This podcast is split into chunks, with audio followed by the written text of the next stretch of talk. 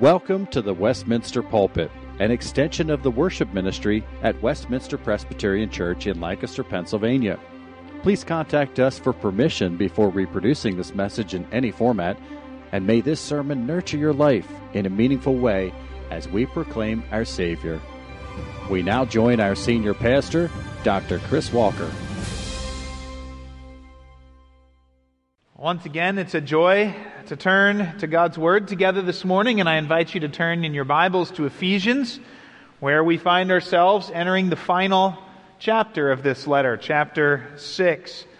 And if you are just joining us, we're in the midst of Paul's discussion of how our relationships are transformed by the gospel when we are filled with God's Spirit particularly as we submit to one another as God has called us to do.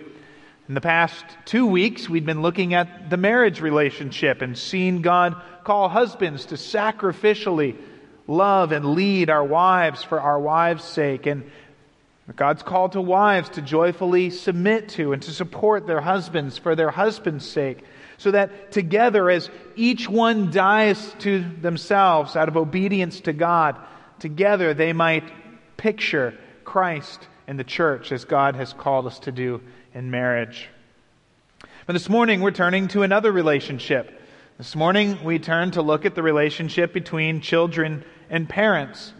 And once again, for both children and parents, we find a relationship that is to be marked by dying to ourselves for the sake of Christ out of obedience to God, to live as God has called us to do as Christ and his death for us continues to be our pattern and our motivation.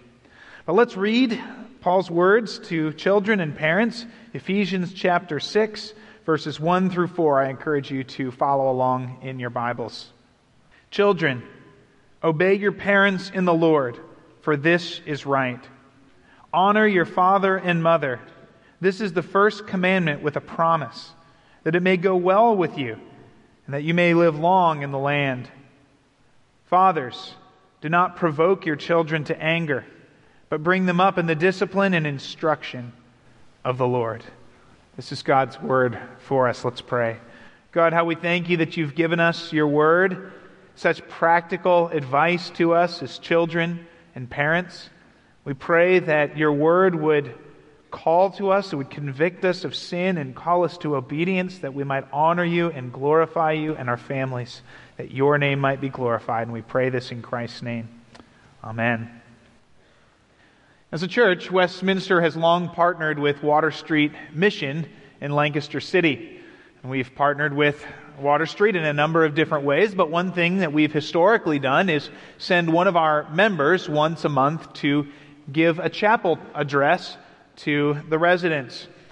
And I was there several years ago giving a Friday night chapel talk, and as part of my talk, I remember using a, an example of fathers and their care for their children. It's a biblical analogy and fit the text that we were talking about. But I still remember one of the residents who came up to me afterwards, and he looked at me and he said, I, I don't mean to be critical, but you should probably not talk about fathers around here. He said, Given my experience, the minute someone starts talking about fathers, I shut down. And the idea of comparing God to a father is the last thing that would ever make me want to know God or follow him. And this was a sharp reminder to me that just as we saw with marriage, the relationship between parents and children while created by God as good, has been marred by sin and the fall. As our sin and selfishness leads parents and children to sin against one another and hurt one another, and even at times to abuse our roles or to fail in our callings.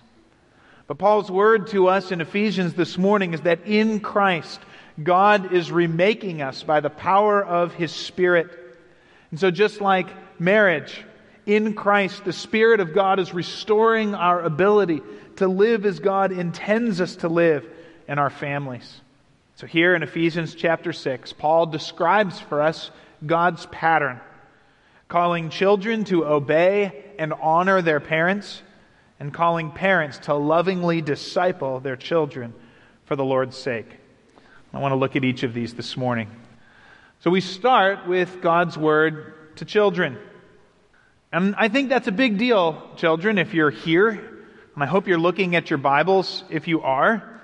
Because I want you to note that the Bible does not say, parents, tell your children to obey you. No, the Bible speaks directly to you. God is talking directly to you as part of His church. And so if you're here this morning as a child or a student, I'm glad you're here. God's word is speaking to you. Now, all children, of course, ought to respect and honor their parents throughout their entire lives.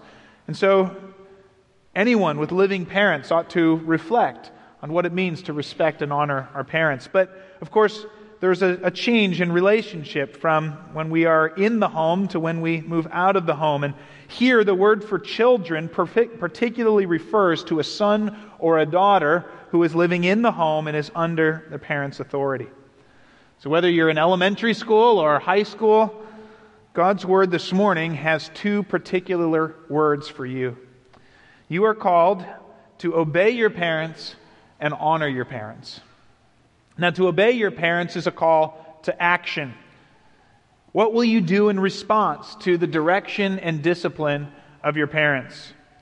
To honor your parents has to do with your attitude. How will you think of them and respond to them with your tone of voice, with your words, and in your heart? In fact, maybe right up front, students, you could pause and evaluate how you're doing in these areas.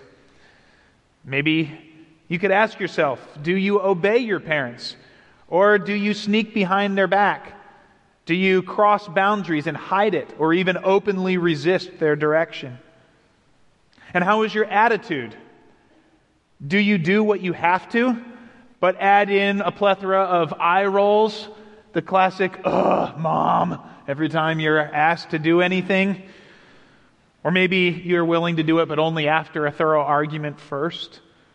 Of course, students, you can always ask your parents questions. You can discuss a rule or decision, but it must always be done with respect and with humility and with obedience in the end, unless your parents are asking you to do something unbiblical.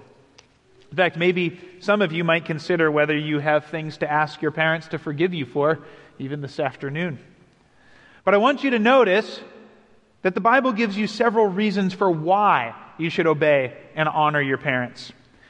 The Bible, if you have your Bibles open, says in verse 1 For this is right, meaning that this is how God created it. God's created pattern is that children should obey and honor their parents. But then Ephesians adds the fifth commandment honor your father and mother, reminding you that God specifically commands you in His Word to honor your parents.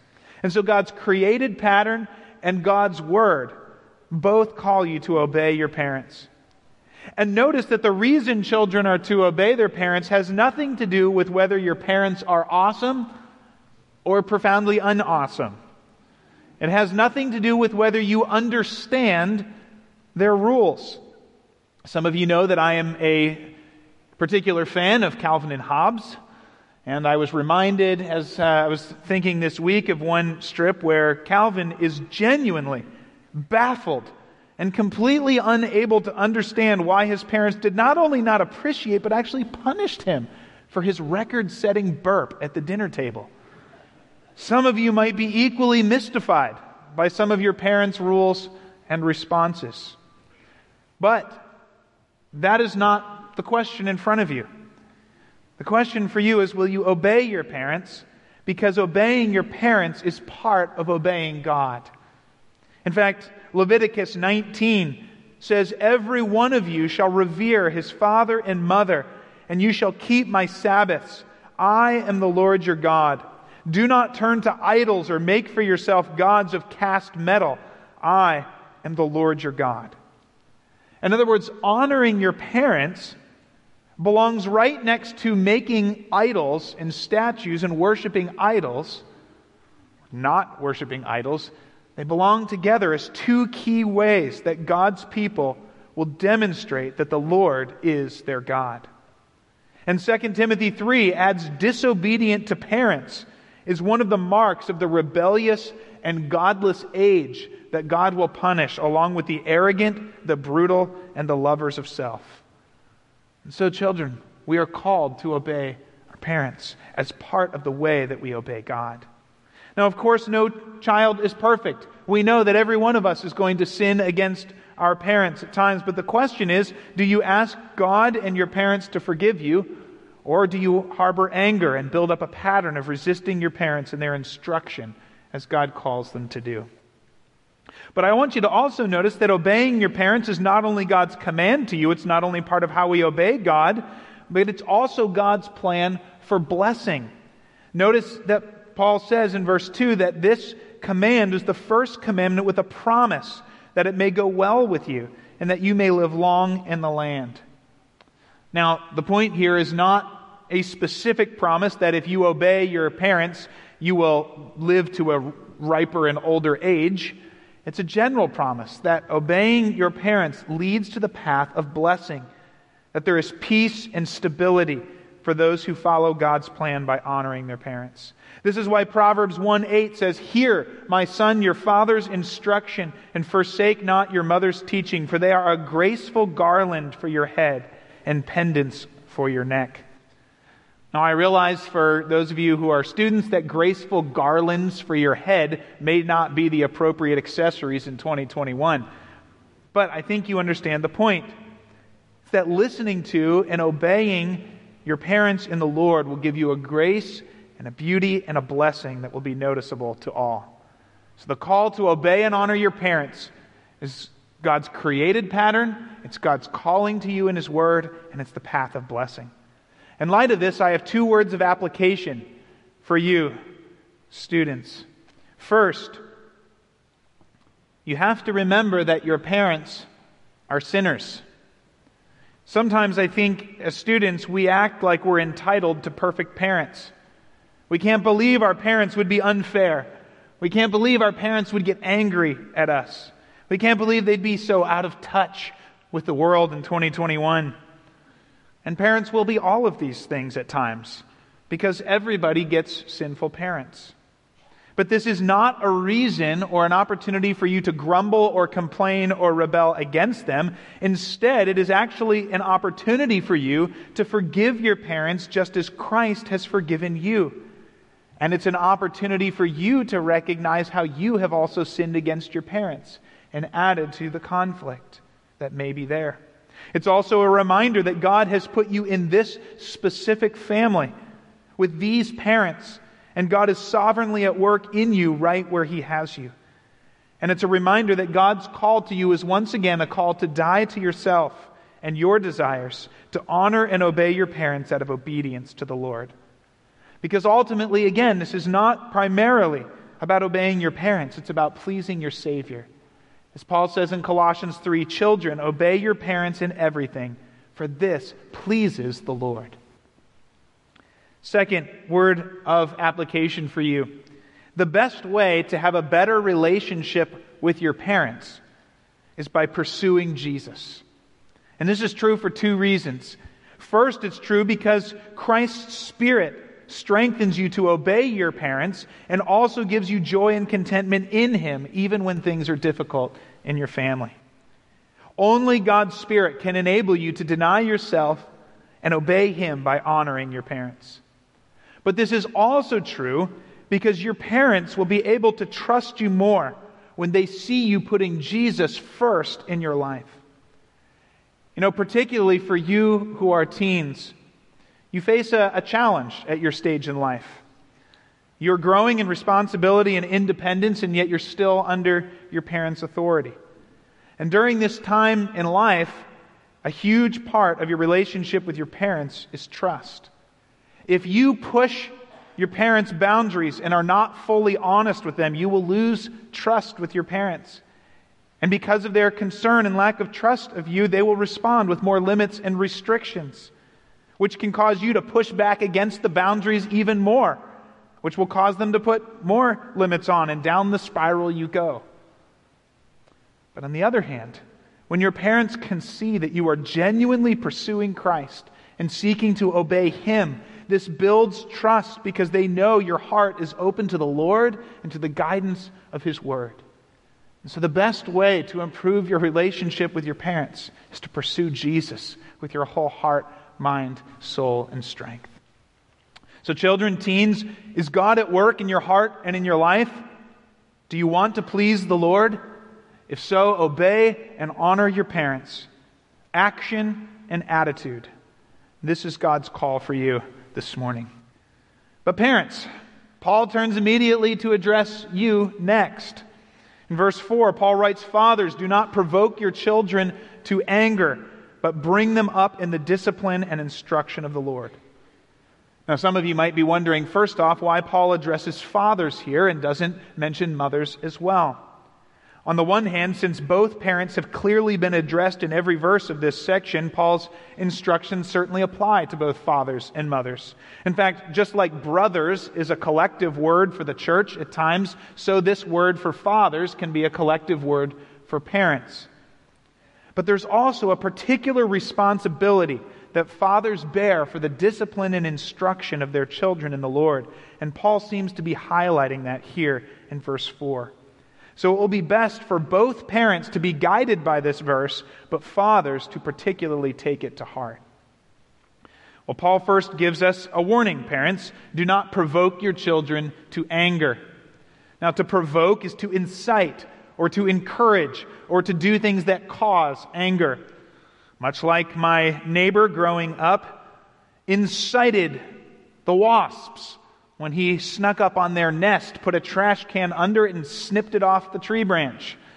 They were incited to anger, I assure you. As parents, we can provoke our children in many ways through unreasonable demands, harsh responses, favoritism, ridicule, ignoring them, or even overindulging them. We can also provoke them when we call things call them to do things that we aren't doing ourselves. We tell them to work hard, stay focused, and stay off screens. And then we get sucked into our phone or tell them we don't have time for them right now because we need a break. We yell at our kids without any self control ourselves because they were foolish and lacked self control in that instance. Famous preacher Martyn Lloyd-Jones, speaking about this verse, said to parents, What right have you to say to your child that he needs discipline when you obviously need it yourself? We call children to repent and apologize, but we don't confess and seek their forgiveness when we sin against them. I think at times we can also provoke our kids by failing to recognize the impact our decisions have on them. How will they be treated? What will they miss out on? Sometimes we make very wise rules, but administer them very unwisely and without compassion or understanding. So instead of provoking our children, Paul calls us to bring them up in the discipline and instruction of the Lord. And this verse gives us three aspects of godly parenting. The first is the imperative bring them up. The verb literally means to nourish or to feed in order that they might grow. It brings into my mind the image of a farmer, perhaps, who's raising a particular pumpkin for the largest pumpkin in the farm show contest. He doesn't just plant a seed and leave it there. No, he works day by day, week by week, to prune the plant, to feed the pumpkin, to isolate it, to give it every effort that he can so that it will grow as large and healthy as possible. Well, parents, in similar ways, we're not just called to plant a seed and then leave it but to nourish our children daily with what they need to grow in the discipline and instruction of the Lord, that they might become the men and women that God has created and called them to be. And parents are to nourish their children primarily through discipline and instruction. To bring children up in the discipline of the Lord is to bring them up in the school of the Lord. The word translated discipline here includes punishment or discipline, but it really is the word for school or training. So, of course, it will include what Proverbs says that he who spares the rod hates his son, but he who loves him is diligent to discipline him. But it will involve more than that. It involves the picture of a, of a, of a coach who might train an Olympic athlete. They would daily observe, coach, correct, help, in order to disciple their children toward the goal. And for us, it's the goal of the prize of the upward call of God in Jesus Christ our Lord. After all, our children don't belong to us, they are the Lord's. And we have been called to disciple His children while they are in our care. To instruct, then, is to teach or pass on the truths of God and His Word. And here I think we come to the very heart of God's plan for parenting. Look back through the pages of Scripture, and what do you find? That while God, in His sovereign mercy, can call people at any age of life, and does call people at every age of life, and also that some who receive all of God's blessings still turn away from Him. While both of those are true, we see that God has particularly ordained that His kingdom will grow as parents pass down the Word of God from one generation to the next. Deuteronomy 4 9, only take care lest you forget the things that your eyes have seen. Make them known to your children and your children's children, that they may learn to fear me all the days that they live on earth, and that they may teach their children as well.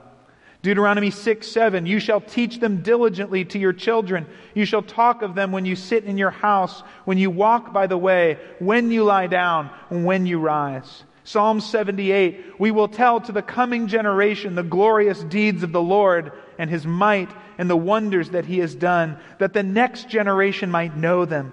The children yet unborn, and arise and tell them to their children, so that they should set their hope in God and not forget the works of God, but keep his commandments. Students, if you feel like your parents are constantly talking about God and his word, it is only because they are trying to obey God's instruction to them. And parents, this is our central task. Our central task, not to make our children Christians, only God's Spirit can do that. Not to make them well behaved. Threats and rewards can make well behaved children without touching their heart or soul. Not to make them successful, as if setting our children up for a college scholarship is our main task. Those are all good ends to work for, but our central task is to be faithful, to pass down the truths of God and of His Word to our children as we wait for His Spirit to work in their hearts. So, parents, I wonder if I can suggest a few applications for us as well. First, we need to remember that our kids are sinners. You know, we should expect them to sin and patiently respond to them with the same measure of patience that the Lord responds to us when we sin against Him. And I think about when we teach maybe uh, our daughter, say, to ride a bike, we expect her to fall often, to fail many times, maybe even to scrape us up a bit in the process. We're trying to teach her something that she doesn't know how to do. And yet, for some reason, we don't have the same patience when our kids fail to act with godliness and fail in the pursuit of, of holiness and maybe even hurt us with their sin in the process. We can't believe they would act that way. I can't believe they've messed up again. And we start to catastrophize, fearing that their patterns of sin mean they're headed for jail or a lifetime of narcissism or at least that they're going to embarrass us as parents. But we forget the path of our own sanctification. We forget what we were like and all that we went through. We forget what the path of our own sanctification still looks like and our sin and failures before the Lord. And so remember, your children's sin is an expected opportunity to point them to Christ, who is at work in their hearts and who alone is the Redeemer they need. And their sin is also an opportunity to remember ourselves the ways that we sin against them and to ask their forgiveness in the process. Well, second word of application to parents, we need to remember that we have been given a high and a holy calling with eternal consequences. We have been called to be teachers in a school that is in session 24 7 for at least 18 years. Rachel Jankovic, in her book Fit to Burst, talks of watching a documentary about gathering gold dust off the floor of the Bering Sea. In the Bering Sea, there are not nuggets of gold on the sea floor, but there is a fine layer of dust that covers the whole thing. And as they uh, suck up the silt, they can melt down the gold and find something of great value. Well, she says, as parents, our goal is to lay down such a fine layer of gold dust, of wisdom, and of God's Word over every part of our children's lives. What we'd really like to do as parents sometimes is to just drop the nuggets of gold when it's convenient for us. To drop down the nugget and the task is done. But that's not the way it works. All areas of life need to be constantly sprinkled with gold. As Jankovic puts it, as our children grow, this gold flecked foundation is being laid, and it's happening all the time with every one of our responses provision, acts of love, and correction. But so often our opportunities to bless our children come when we least feel like it or are least prepared for it. You are busy trying to accomplish something really important right now. You're rushing out the door to get to church on time. You just need a little break yourself. And that's when your child needs love and correction and guidance or care. But parents, this is our calling. We are to bring them up in the discipline and instruction of the Lord, and that means all the time. Because at root, once again, God's call to parents is a call to die to ourselves out of obedience to Him, that we might lay this layer of gold dust over their lives as ambassadors for Christ to our children. Well, as we come to an end, maybe I could finish with a word to grandparents. You know, from what I can tell at this point in my life, which is zero grandparenting experience, it seems that grandparents have a unique challenge. You deeply care for your children and your grandchildren. You deeply desire for them what is right and good. But it has become abundantly clear that you no longer have any control over them whatsoever. Of course, the amount of control we really had as parents was somewhat illusory as well, but the illusion is fully gone now. And so, what do you do when it feels like there is nothing you can do? Well, God gives you two words of instruction. First, Psalm 78 specifically talks about telling your children's children of the works of the Lord. Grandparents, you have an ongoing opportunity to talk of Christ and the faithfulness of God whenever you can. In addition, you have an opportunity to demonstrate faith in Christ. In 2 Timothy 1, Paul talks to Timothy and mentions that he first saw faith in Jesus in the life of his grandmother, Lois. Grandparents, God can bless the example and the sowing of his word in your grandchildren's lives. And second, you can pray. Prayer is not what you do when you can't do anything else.